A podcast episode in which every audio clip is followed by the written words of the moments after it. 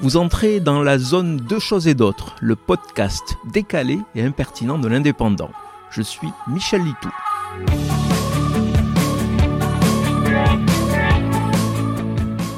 Pas très sérieux ce qui se passe en ce moment à l'Assemblée nationale. Les députés discutent du projet de budget 2023.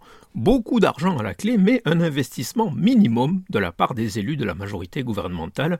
Ils se transforment en cette période d'Halloween en fantôme de la démocratie. Durant la nuit de vendredi à samedi dernier, les débats autour du budget de la mission Outre-mer ont pris un tour assez fantastique. Dans un premier temps, les élus de gauche, majoritaires dans les dom annoncent qu'ils ne voteront pas ce budget jugé insuffisant. Mais au fil des débats, ils s'aperçoivent que si le ministre est bien présent pour défendre son texte, les élus de Renaissance ont déserté l'hémicycle. Conséquence, de nombreux amendements sont déposés, tous adoptés par une large majorité des présents. De 300 millions, la somme totale est passée à 380 millions.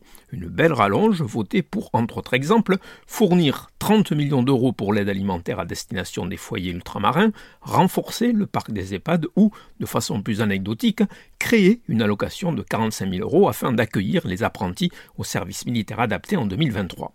Résultat final, le budget est voté sans coup férir. En réalité, les élus macronistes n'ont pas participé au débat car ils savent parfaitement que le 49.3 sera utilisé par la Première ministre et que les amendements seront tous effacés.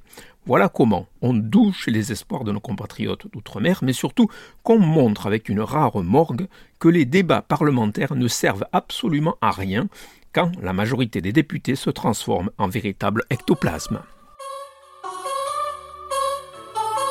Vous venez d'écouter Deux choses et d'autres. Je suis Michel Litou. Si ce podcast vous a plu, retrouvez ma chronique tous les jours dans l'Indépendant. À demain!